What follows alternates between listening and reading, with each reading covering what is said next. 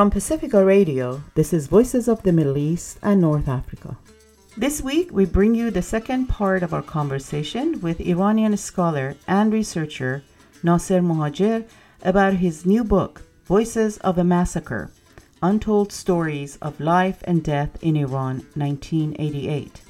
Later in the program, we speak with Lara Bitar, the editor in chief of The Public Source, a Beirut based independent media organization, about the economic crisis in Lebanon and the one year anniversary of the Beirut port explosion that killed more than 200 people. Stay with us.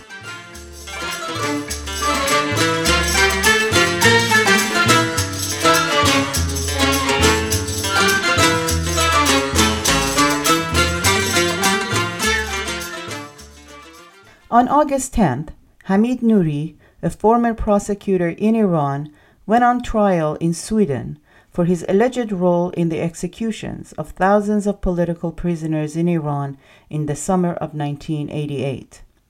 The historic trial against Nouri will hear testimonies from dozens of witnesses, and it will be the first time that one of the worst crimes of the past 40 years in Iran will be examined in a court of law. In July of 1988, the Islamic Republic of Iran agreed to bring an end to the brutal eight year war with Iraq. Over the next two months, under the orders of Supreme Leader Ayatollah Khomeini, political prisoners around the country were secretly brought before a tribunal panel that would later become known as the Death Commission, which included Iran's current president, Ebrahim Raisi. The prisoners were not told what was happening and did not know that one wrong answer concerning their faith or political affiliation would send them straight to the gallows. Thousands of men and women were condemned to death and many buried in unmarked mass graves in Khavaran Cemetery in the vicinity of Tehran. In his new book, Voices of a Massacre Untold Stories of Life and Death in Iran, 1988, Paris based Iranian historian and researcher Nasser Mohajer writes It is imperative that we prevent the massacre from being consigned to oblivion, with history erased and this crime against humanity obscured from the gaze of current and future generations. What was perpetuated yesterday could be attempted against tomorrow. This week, I continue my conversation with Mr. Mohajer about the 1988 executions of Iranian political prisoners and efforts to hold the Iranian government accountable for this massacre. There is a section in your book, Past and Present, that you have written an introduction to, and it is an interview with Forough Lotfi, the mother of Anushiravan Lotfi. Forough Lotfi uh, passed away in 2019 she was one of the most prominent figures in the movement of mothers of Khavaran. She's revered across the political spectrum because of her continuous struggle for seeking truth and justice. A small framed picture of her son was always hanging around her neck. Her son, Anushiravan Lotfi, was imprisoned both under the Shah and the Islamic Republic of Iran. He was executed in 1988 and his grave is in Khavaran. So tell us about Khavaran, where some of these prisoners are buried. It was a, a doomed land in 1982 when they started the first wave of massacre that we talked about. They had to find a place for burying a non-Muslim atheist apostates according to their understanding of Islam, an atheist should not be buried in a cemetery alongside a Muslim. So, non Muslim opponents of the Iranian regime or non Muslim people had to be buried somewhere else. I have written the details of this decision based on uh, what they have uh, themselves revealed about this in different documents, newspapers, interviews that they have made. I have written in detail about how they decide to make this place uh, in the vicinity of Tehran on the road to the city of Sabeh, allocate this place uh, for the non Muslim political prisoners. When the Iranian Majlis removed Abolhassan Banisadr, the first president of the Islamic Republic, from the presidency, there was a demonstration in Tehran. Different uh, forces, different people, and different uh, thoughts participated in this demonstration protesting uh, this undemocratic uh, move by the state. And uh, again, this is interesting to mention that uh, right after this demonstration, that Pasdaran, the Revolutionary Guards, attacked the demonstrators and killed some and arrest a score of people who were participating in the demonstration. The next day, five o'clock in the morning, they execute seven people. And when they execute them, they say that these were the people who were arrested in yesterday's uh, demonstration. None of them were in the demonstrations. All of them were people, you know, who were in jail for months. And uh, since they wanted to announce the war against all the people, you know, who do not believe in the Islamic Republic and the pro-democracy movement, they say that, okay, these were people, you know, who were in prison. But not everything was in order at the time. So they bury them in Behesht Zahra, which is the main cemetery of Tehran, and uh, they're there for a few uh, days. But with the establishment of the new line, and as time goes by, they decide that we have to do everything according to the rules that we have made. So those people, uh, seven, who were not Muslims, are moved from Behesht Zahra to this doomed land, the Khavaran.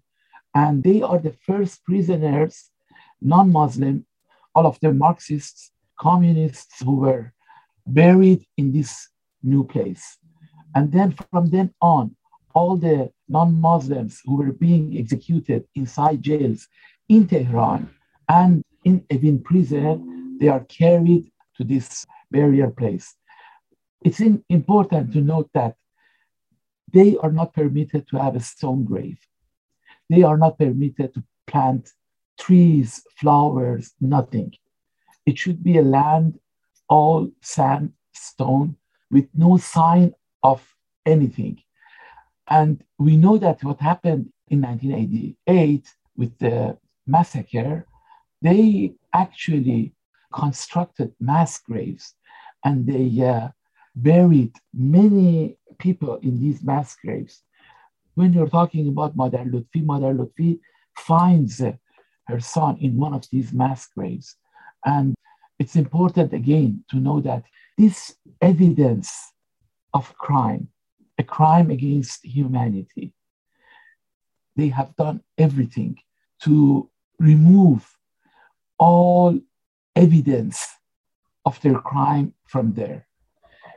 At this moment that I'm talking to you, I'm not even sure if there are bodies there or not, because they have bulldozed the place so many times in spite of the movement of the mother of Khavaran that, uh, okay, leave this place to us. We don't do anything with it. We just try to keep this place. This is the last uh, remnants of uh, our loved ones, and we will keep it. There was this suggestion that okay, turn it into a park and let us, you know, have the names of our beloved sons and daughters there. But nothing. They never listened to any of these demands. And what happened was that now we have a piece of land that we don't know what it is. It is like any other piece of land. And we don't know if even a bone is there or not because of what I just described to you. In spite of all this, people on the Iranian New Year, the families of um, executed go there. They get together there in different occasions. Yeah. And, uh, and also, we should mention that it's not just the um, Khavaran. The Iranian regime has tried to destroy and bulldoze um, grave sites in other parts of Iran, including Ahvaz, for example. And there was a report earlier this year that long persecuted followers of the Baha'i faith in Tehran have been told that they must bury their loved ones on the mass graves of political prisoners. Exactly. Well, you asked me about Khavaran, and that is why I confined myself to Khavaran. Yes. But as you said, you know, all over Iran, you have these uh, so called cemeteries, bare lands, doomed lands uh, that political prisoners or prisoners of conscience are buried there. And uh, as you said again, with the Baha'is, the same. Uh, since the Baha'is uh, are not Muslims, they cannot be buried in uh, Muslim cemeteries. In fact, next to Khavaran is the main Baha'i cemetery that was created a few months after the revolution because in the beginning, even the, the Baha'is didn't know what to do with their dead ones. There was such a struggle, you know, to convince the Iranian regime that we must have a piece of land. If you don't ma- permit us to bury our uh, dead in uh, regular cemeteries, we, we must have somewhere to bury. And stories on this subject of Baha'is that were dead for so many days, they didn't know where to take them. They were in worst situations. But uh, in spite of all the pressure on the Baha'i community and on the Baha'i cemetery next to Khavaran, Tehran, the Baha'is were conscious enough and aware enough not to succumb to the plans of the regime and bury their uh, dead in uh, Khavaran, respecting Khavaran as it is and asking for more land for their dead.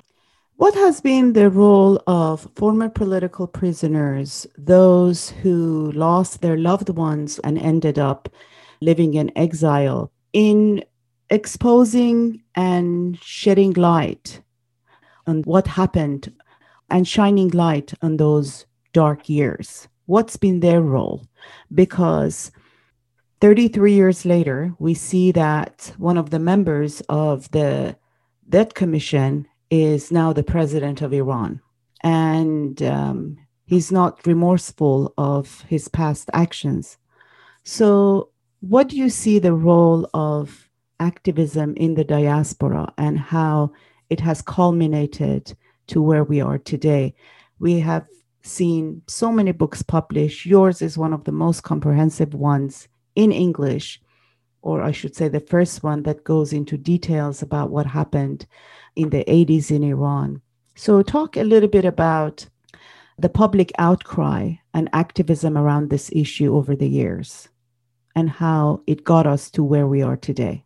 Well, in diaspora, the month of September, and this is the month that the family of political prisoners in Iran have decided as the month of the martyrs. That is the name that they have used. In the month of September, there it's now over 20 years that uh, there are ceremonies, memoirs, different activities happen around this issue. And uh, uh, we have tried our best to keep this alive. And uh, really, each year, the awareness about this crime has increased. In the beginning, a minute portion of the society knew about what happened in the summer of 1988. But again, with the efforts of the mother of Khavaran, on the one hand, the political prisoners who left Iran and came and wrote their memoirs and gave speeches and press conferences exposing this crime with certain opposition forces who really took this seriously, the Iranian human rights uh, activists outside, it has now become a uh, ceremony of a sort, using a Eric Hobsbawm term. It's making a tradition, really. It is now in the month of September, it has become now a more or less tradition to talk about what happened. And each time, each year, we get more information about how this crime happened. Uh, we have more than 150 memoirs, but even though we can claim that we have good prison literature, but still there are so many people who have not uh, talked, uh, who have not written their memoirs, who are not ready to relive, you know, this nightmare because it's not easy to remember such things. It's not easy to write about it. It's not easy to talk about it. But in spite of all the difficulties, now more than ever, people know about this national catastrophe in Iran. Mm.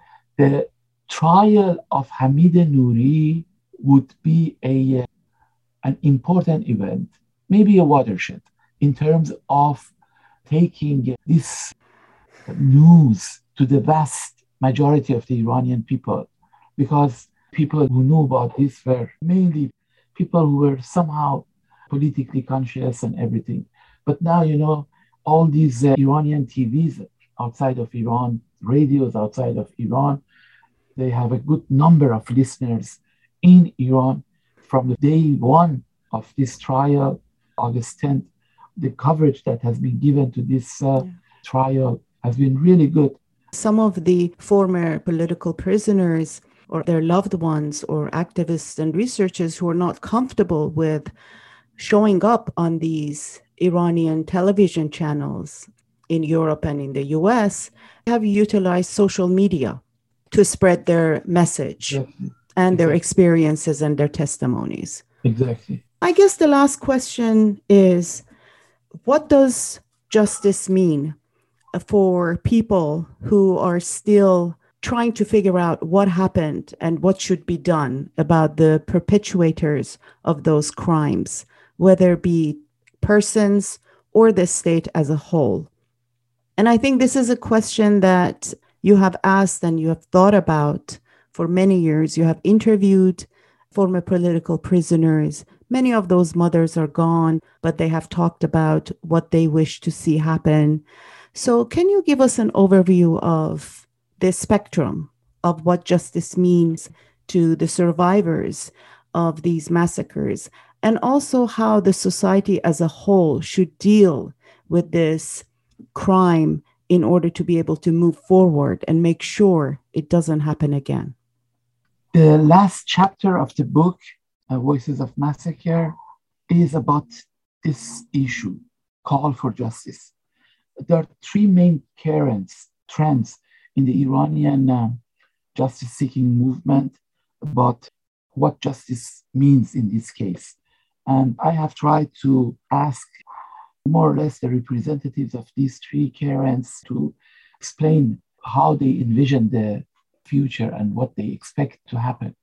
One thing is clear that as long as we have the Islamic Republic of Iran, as long as this regime is in power, we cannot talk about justice, really we cannot think of commissions, you know, that uh, created in even in South Africa. I mean, after the change of power, you know, we saw the committee there, or in Latin America, in Tunisia, it is interesting because the power is still there, and you know they're doing things. In certain countries, it is happening with more or less democratization of the society. Somehow, it is related to the democratization, the process of democratization, or the degree to which we get to justice has to do with the degree to which the society opens up and prepares itself, announces itself ready to shed light on its dark past. And there is no society that we know of that doesn't have a dark moment, but there must be this readiness to shed light. There are people in Iran who have not shared their stories yet. They're afraid exactly. to talk. So I think that's also an important factor. Exactly. In- but what everybody is asking are very basic demands. Why were they killed? Where are they buried? Many of the political prisoners that were killed, their testament, their last will was not given to their families.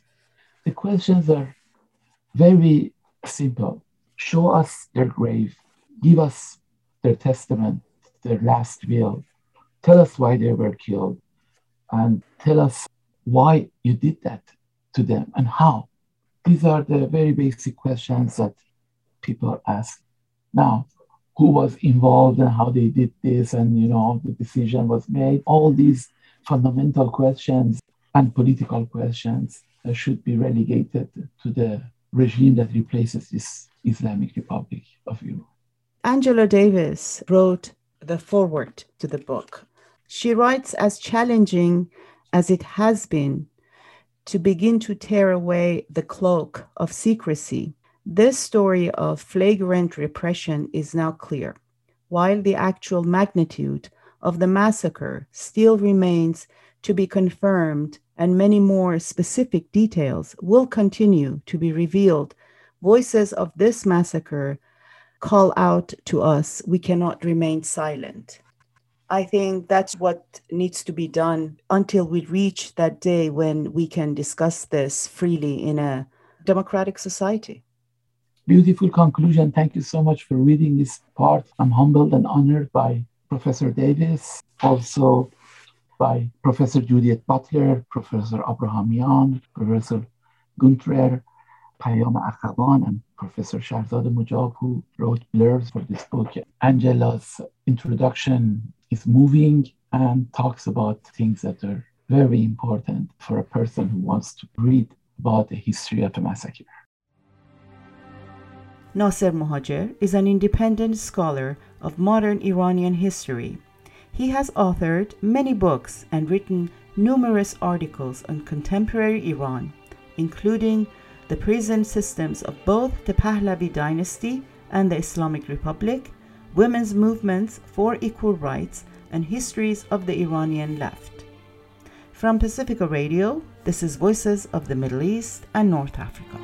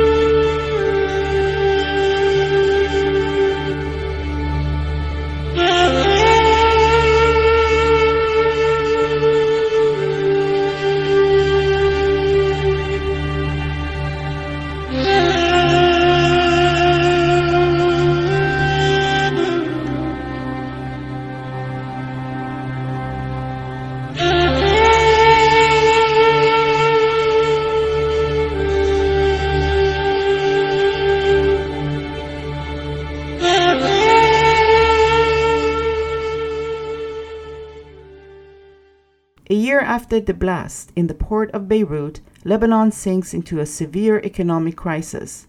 Electricity, gas, and even medicine are in short supply in the country. Angry residents wait in line for hours to fill their car tanks, while others, lucky enough to be able to connect to the internet, run online campaigns asking Lebanese expats visiting the country for the summer to bring with them the much needed medicines for loved ones. How did the blast from the Beirut port exacerbate the current economic and political crisis in the country? And what's life today for millions of Lebanese people and for the victims of the port blast and their families? Mira Nabulsi put these questions to Lara Bitar, the editor in chief of the Public Source, a Beirut based independent media organization dedicated to long form and in depth journalism in the public interest. Life in Beirut and Lebanon in general right now is nothing short of a nightmare or hell. Uh, the Lebanese president had warned uh, during a press conference about a year or so ago uh, in response to a journalist uh, who had asked the Lebanese president, Where do you think the country is heading? And he just point blank said to her, The country is heading towards hell. And I think this is what we're living through. The economic crisis has impacted everything in the way we live the education sector, public health, transportation. There's a very severe fuel crisis because we don't have public transportation, it's made life very difficult. It's made it virtually impossible for people to get to their workplaces, to go buy food, get basic necessities.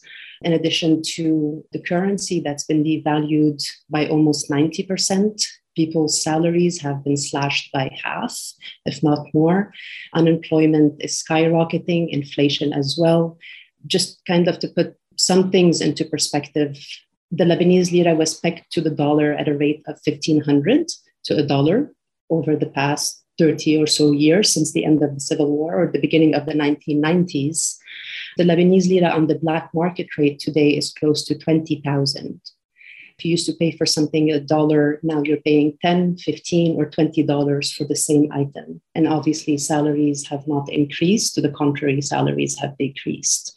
Add to that a global pandemic and then also add to that a massive explosion that took place at the port of Beirut on August 4, one of the largest non nuclear explosions in the history of mankind that we still obviously have not recovered from. So, all of that together has made the situation here, has made life here really unbearable, unlivable. I'm going to exactly expand on that area, which is the impact the blast had. Like you were saying, Lebanon was already facing an economic meltdown and an inflation even before the port blast. But how did it exacerbate the economic crisis? I'm going to take you a step first before we talk about the explosion. On October 17, 2019, there was a large uprising, a mass uprising that took place and that continued for several months. At the time, this was at the very beginning of the economic crisis. The currency was already fluctuating a little bit, nothing to, in comparison to what we're seeing today. But on October 17, large numbers of people, students from all over the country. These were protests that were countrywide with a simple demand to transition towards an independent government with legislative powers, an independent government that would be able to kind of navigate us out of this crisis to a certain extent, a government that would be able to make the appropriate decisions, to enact laws, and so on, and to, at the very least, have a capital control law that would have reduced the flight of capital that happened in the first few months after the crisis began. At the time, during these mass demonstrations, a lot of people felt very hopeful. A lot of young people, in particular, who were living in the diaspora, were coming back to Lebanon just to be able to participate in these demonstrations. That was the first time in a very long time that people felt that there was some kind of hope, that there was a possibility to have some kind of change in this country. Granted, it might not have been this radical change and a complete overhaul of the system, the sectarian system that exists in Lebanon. But at the very least, people felt empowered and felt that there was a possibility to do something. Now, when the COVID pandemic started, the first lockdown on March 15, 2021, and then the blast on August 4 last year, people's hopes were completely dashed. And the August 4 blast was what broke everything.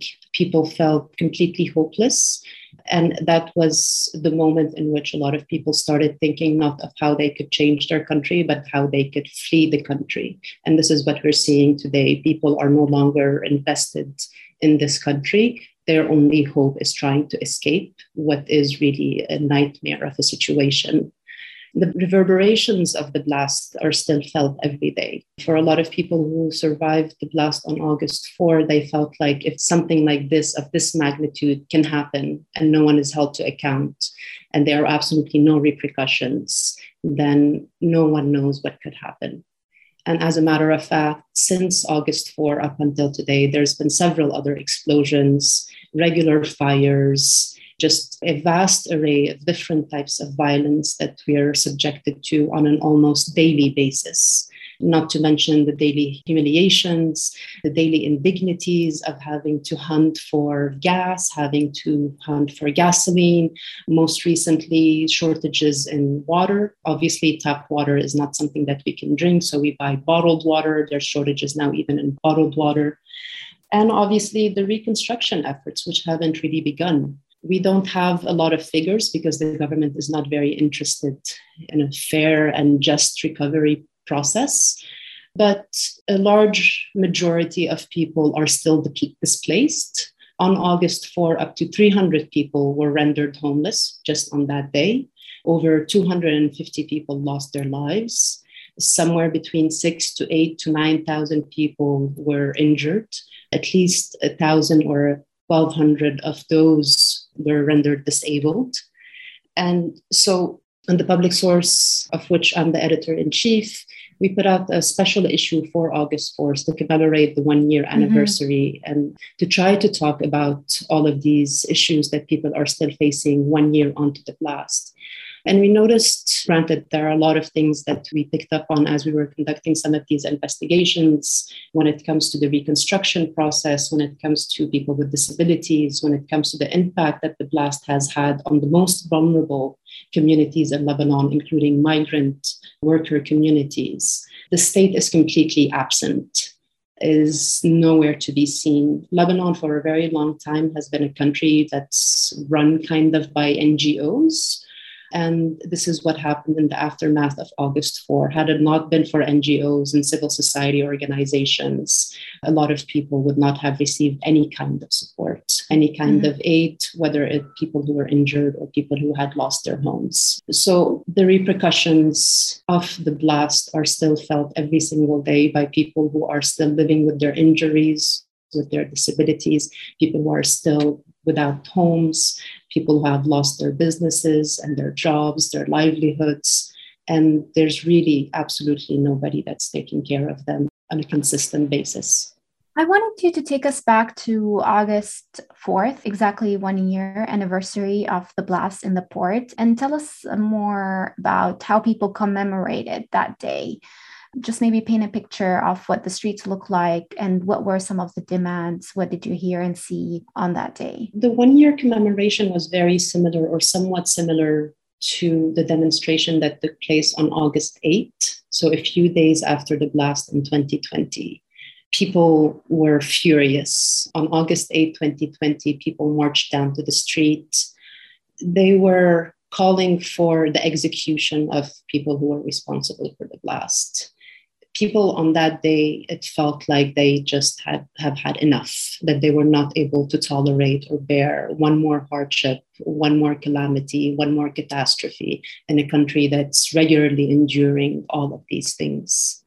And similarly, on the one year anniversary or on the commemoration of the first year, there was that same level of anger, but the numbers had diminished and as I was saying before, and that's because on one hand, people are hopeless, but on the other, because you get so boggled down with trying to meet the basic necessities and trying to meet the basic needs of your children, your family, uh, your elderly parents, people don't have the same capacity to organize, to be on the street, when you're spending your day just hustling all day long, trying to secure a little bit of electricity, a little bit of gas, some medicine for, for a family member who might be ill, that really reduces your ability to face and to confront the state and to be in constant confrontation with the state. Nonetheless, there were tens of thousands of people on August 4, and the demand was the same for the resignation of this political class and for the formation of a government that's truly independent, that has no ties with any of the current political parties. And it should be noted that the political parties and most of the major figures that rule this country today are the same ones who fought during the Civil War that started in 1975, ended in 1990. These former warlords are the same people who are ruling the country today and they have interests in almost everything in the country. They're not just political actors, obviously. They have a hand in businesses, they control the port, they control the airport, they control what's coming in and out. And it's this very close relationship that has allowed them to maintain power over the past 30 years by developing these sectarian clientelist networks that voters eventually have to rely on. And it's just this never ending loop where they provide their supporters or loyalists to their political parties with meager benefits in order for them to maintain their grip on power. So, to hone in a little bit actually on the explosion in the port and what happened since. So, soon after the blast, the official narrative, or let's say the widely reported narrative, said that the ship was heading to Mozambique and that it stopped in Beirut to load seismic equipment that was supposed to be delivered to Jordan. The government did call for an investigation since. Where is that at? And do people buy this narrative of the government? No, absolutely not. Not to oversimplify things, but the vast majority of people don't buy anything that comes out of the government, any kind of official statement on the day of the blast, the interior minister came out and promised that there would be a thorough investigation, the results of which would be released within five days. Over a year later, we have not learned anything about this investigation. There's been a few changes of investigative judges. The former one was kind of pushed out. Now there's a new investigative judge that the families of the victims are putting a lot of hope in. And he's been trying to lift the immunity of certain political figures for him to be able to investigate. Do people feel like the judiciary is a little bit more independent in Lebanon? The judiciary is absolutely not independent. It is as corrupt as uh, the political parties that control the judiciary. Nonetheless, there are some people who have a little bit of hope because the new investigative judge is trying to push for an investigation with mm. the, top dogs as opposed to people who are just workers at the port and obviously have no involvement. All of the political figures who have been called into an investigation have refused to appear. Most recently, caretaker Prime Minister Hassan Diab has refused to appear for an investigation, and so have all of the other ministers and government officials who have been called. The FBI conducted an investigation, so has the French government, but we don't know much of what was revealed, with the exception of a few small, not very significant details. But the question of who exactly brought the ship, why had it been stored for so many years, why was no one responding to these letters that were raising the issue and saying that this is uh, potentially very dangerous to leave this material, especially the way it was stored as well? So there were a lot of missteps along the way. And a year into the blast, we don't really have any concrete answers. There are a lot of conspiracy theories. There are a lot of people who have different ideas of what could have possibly went down, but we don't know anything concretely. Mm-hmm. Do we even know or have an idea today on what might have triggered the explosion? We obviously know that the ammonium nitrate was stored in less than ideal conditions, but was there any more information revealed on what may have triggered specifically that explosion? Again, there are a lot of theories. Uh, the day of the blast, they were saying, you know, because it was stored with firework, that's what triggered the explosion, and a bunch of other theories. But none really that have been proven to be factual. And you were beginning to tell us a little bit about the work that you do at the public source. You have compiled a publicly accessible document to try to identify all the victims of the blast because the government did not recognize all of these victims. Can you talk a little bit more about that and tell us more about the project? So let me start with the project. The public source was first conceptualized in mid 2019. We were anticipating severe austerity measures, we were anticipating an economic crisis, and we wanted to create an independent publication that's able to trace the roots of a lot of these crises here in Lebanon. We often talk about they're all responsible and we complain about things, but oftentimes it's difficult for us to pinpoint who's to blame. So we wanted to create this organization that would be devoted to in depth, long form investigative journalism. Investigative journalism is not the only thing that we do, but this is what the publication is dedicated to. And this is the work that we've been doing over the past year and a half. The website includes a whistleblowing platform, and we've been experimenting with a bunch of different things. As for the special issue that we put out on August 4, initially we did not intend to create a publicly accessible list with the names of all of the victims. We simply sent the Ministry of Health a simple access to information request what in the US would be called a freedom of information request, asking just for the mm-hmm. names FOIA. of FOIA, asking simply for the names of the people who were killed in the blast. When we did not get a response, we started knocking on a lot of other doors, seeking this information from different government institutions, and nobody wanted to give us that information. So we decided to compile it ourselves. When you read news reports or even official documents that are coming out of the Lebanese government, oftentimes they'll just say over 200 people or over 204 people, and occasionally over 217 people. So, what we did, we compiled a lot of the lists that were already out there, and we scanned media reports to get names of people who were killed and so on. And the list that we came up with was over 250 people were killed. And this is a living document that we're hoping our readers and others who were impacted by the blast would help us verify. And this list, unfortunately, kept growing even on the one year anniversary. One person, a pharmacist who had been in a coma for, for exactly a year, died on the one year anniversary. So, on the day that the list was released, and during the night, we had to update it.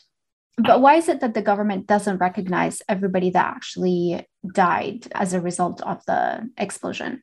This is just an assumption, but the government will eventually face lawsuits, will have to pay monetary compensation. The monetary compensation that the state is offering now is negligible especially in light of the devaluation of the currency. So I think on one hand, there's the financial component, on the other, the legal, that possibly the government does not want to subject itself to by recognizing how many people had died. Or I should say, how many people the Lebanese state killed. I was under the impression that people who may have not been inside the port, so maybe people who lived nearby and may have died as a result, were not recognized. Am I mistaken?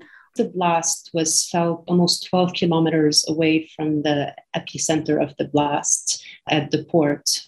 Granted, about 50 or 60 people had died at the port, but a lot of people in neighborhoods surrounding the port had also perished. So it doesn't really have anything to do with the fact of people dying in the port versus outside of the port, because the blast was so powerful and impacted neighborhoods quite removed from the area around the port. And the team at the public source as well documented the experiences of many people who were injured by the blast. And as with those killed, many were also not recognized by the government or not included in official lists, let's say but many were left with permanent disabilities and a lot of physical and psychological damage that they may live with until the end of their lives. Yeah, for sure. Uh, so to this day, the Ministry of Health recognizes that 150 people had permanent disabilities as a result of the blast while we were talking to disability rights activists and other people who were injured, and in particular, there's one organization that advocates for people who were permanently disabled from the Lebanese civil war and has been active over the past 20 or 30 years, we realize that that figure is also significantly higher. And their estimates is somewhere between 800 to um, 1,200 people with permanent or temporary disabilities, but the majority of them with permanent disabilities. So these are people who lost their eye, lost a leg, are no longer capable of working, are no longer independent, can't move around freely, and so on we decided to focus on this question of disability justice because it's such an overlooked issue in Lebanon. And because of countless people who were disabled during the Civil War and who continue to live on the margins of society, we kind of did not want to see that being repeated in the aftermath of the blast. We wanted to highlight the importance of advocating on behalf of people with permanent disabilities. And this is why, in particular, we focused on this issue. I wanted to also talk a little bit about the city itself. Beirut obviously is well known for it being a cultural, intellectual, a very vibrant city. What's the city like? How much of the city and obviously the port were actually reconstructed? What does it feel like thinking about kind of the space and how it changed for people? The city itself, there is no reconstruction efforts yet. There are some private firms, including German, French, Russian, and Chinese firms, who are trying to get a contract to reconstruct the port and the neighborhoods surrounding it that were damaged by the blast, but nothing has started yet. So most of the reconstruction efforts that have happened have been in individual homes. So people whose balconies were destroyed, kitchens, bathroom, and so on. So these have all been individual efforts, but there's nothing that's happening on the state, on the level of the state. As far as the city is concerned, for people who know Beirut, Beirut is a city that's adored by Arabs and by others. They would be shocked to see the state that Beirut is in today. It is a city that is a shell of its former self. At night, it's pitch black because there's no electricity. Traffic lights have been off for many months now. There are no street lights. A lot of businesses have shattered. There aren't a lot of people out and about on the street. Beirut has been a city, at least in which I felt safe to a certain extent, being out by myself as a woman at three o'clock in the morning. That is no longer the case. The city is becoming increasingly frightening. And the poverty rate in Lebanon right now is at 78%. For Palestinian and Syrian refugees, it's close to 90%. As I said before, rising unemployment, public health sector in complete disarray. It's really quite tragic what's happened to Beirut. Let's talk a little bit about what type of justice do people want to see, especially those mostly impacted, especially those that lost family members or who became disabled as a result of the blast. How do people articulate what they're looking to see, hopefully, in the near future? It's really sad because our expectations are so low in this country. And I'm just going to refer to the families of the victims who have been on the street, are on the street on the 4th of every month. They just want to know how their kids or how their family members, loved ones died. There isn't any fancy Bay Area type of transformative justice or restorative justice or so on. We're not close to even having these conversations of what this justice really look like we are at such a low and simple level of just wanting to know what happened, who can potentially be held accountable, even if accountability will look like a slap on the wrist, but just to know why did this event take place? Right now this is the primary demand. And obviously eventually for you know the families want the perpetrators of this obscene crime to be held to account to go to jail to face some kind of consequence.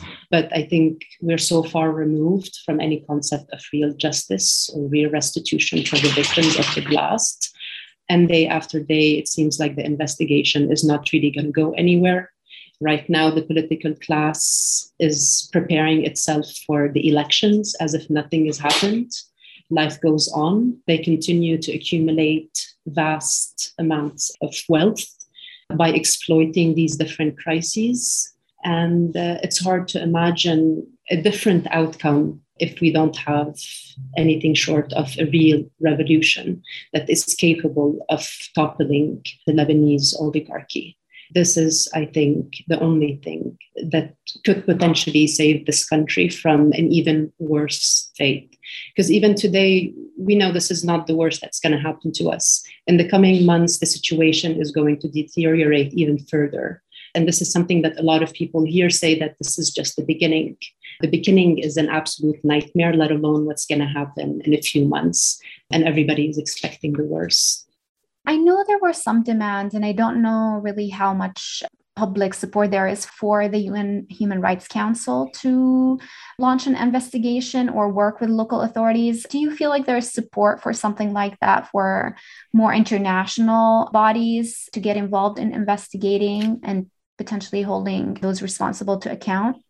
There are two primary actors who are pushing for international investigation. The first mm-hmm. one is the human rights organizations, local and international, like Human Rights Watch and so on. And the second one is the kind of actor that has political motivations, political ambitions, without getting into too much detail.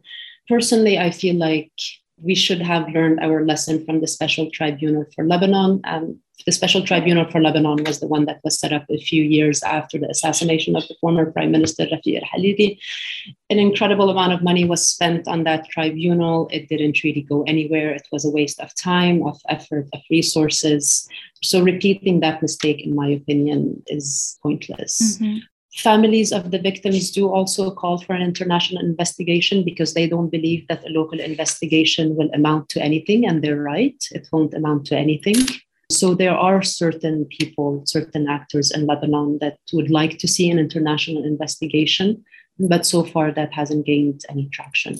Before we close, I wanted to ask you how would you describe basically the situation in Lebanon in a way that goes beyond perhaps this whole rhetoric around corruption and negligence.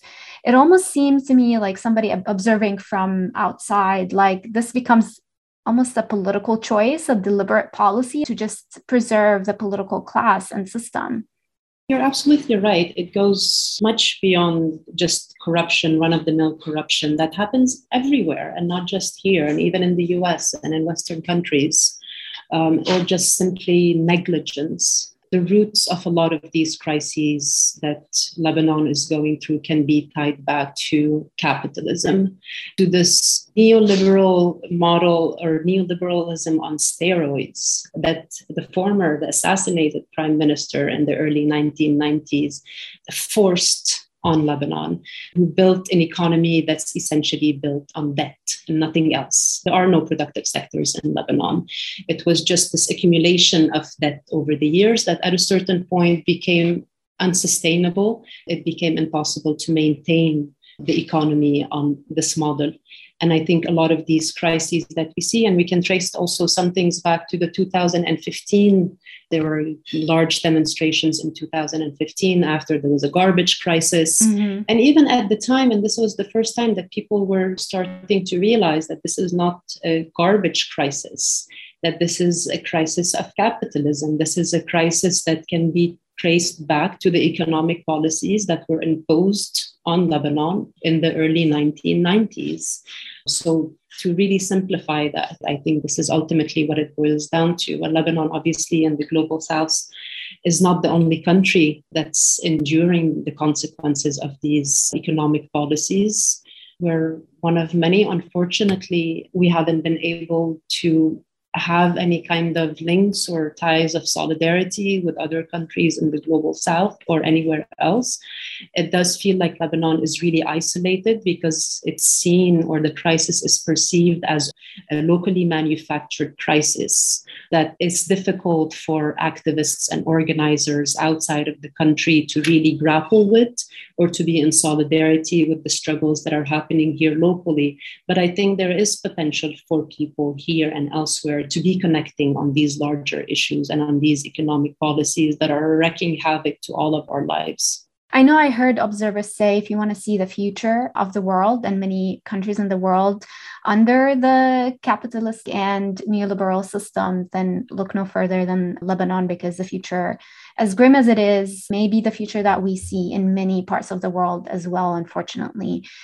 Yeah, I was just going to say Lebanon or maybe Chile, because back in 2019, our demonstration started on October 17. Theirs, they had this mass uprising that started on October 18. Mm-hmm. And there are a lot of parallels. As far as I recall, theirs started over public transportation fare increase of maybe 30 pesos or something like that. Ours started over regressive taxation. So I, I, think we can make this parallel to a lot of other countries around the world and hopefully at a certain point be able to be in true solidarity with each other to get out of this uh, calamity in a lot of ways, climate catastrophe. Uh, there are a lot of ways, there are a lot of means for our struggles to intersect. You were talking about how everyday difficulties, you know, lack of electricity, gas, and so on, just make the everyday life very difficult for people and obviously harder for social movements to sustain themselves and continue. But what do you foresee in the future, especially when it comes to social movements and movement of protests throughout the past couple of years and even before the blast?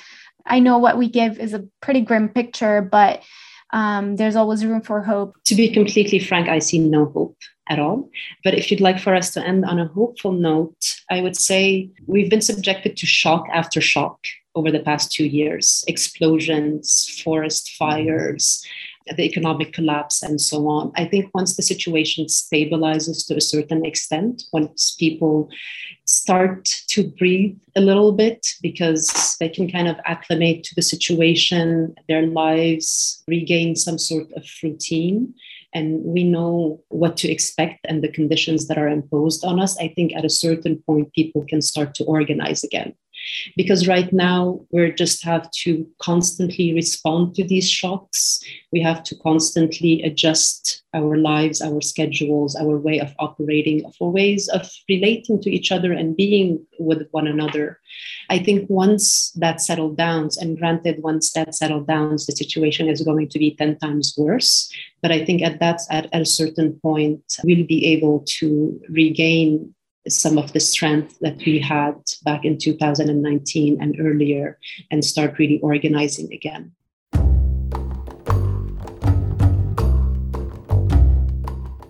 Lara Bitar is the editor in chief of The Public Source, a Beirut based independent media organization dedicated to long form and in depth journalism in the public interest. She spoke with Mira Nabulsi. From Pacifica Radio, this is Voices of the Middle East and North Africa.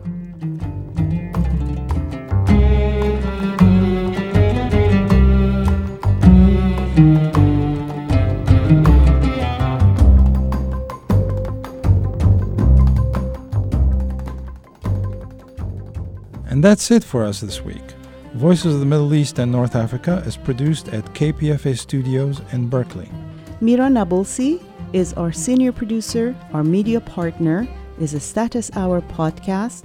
You can find us on Twitter at VOMENA underscore radio or listen to our past shows on iTunes or SoundCloud at Voices of the Middle East and North Africa. You can also reach us by email at vomenaradio at gmail.com. Please join us next week for another edition of Voices of the Middle East and North Africa, and thank you for listening.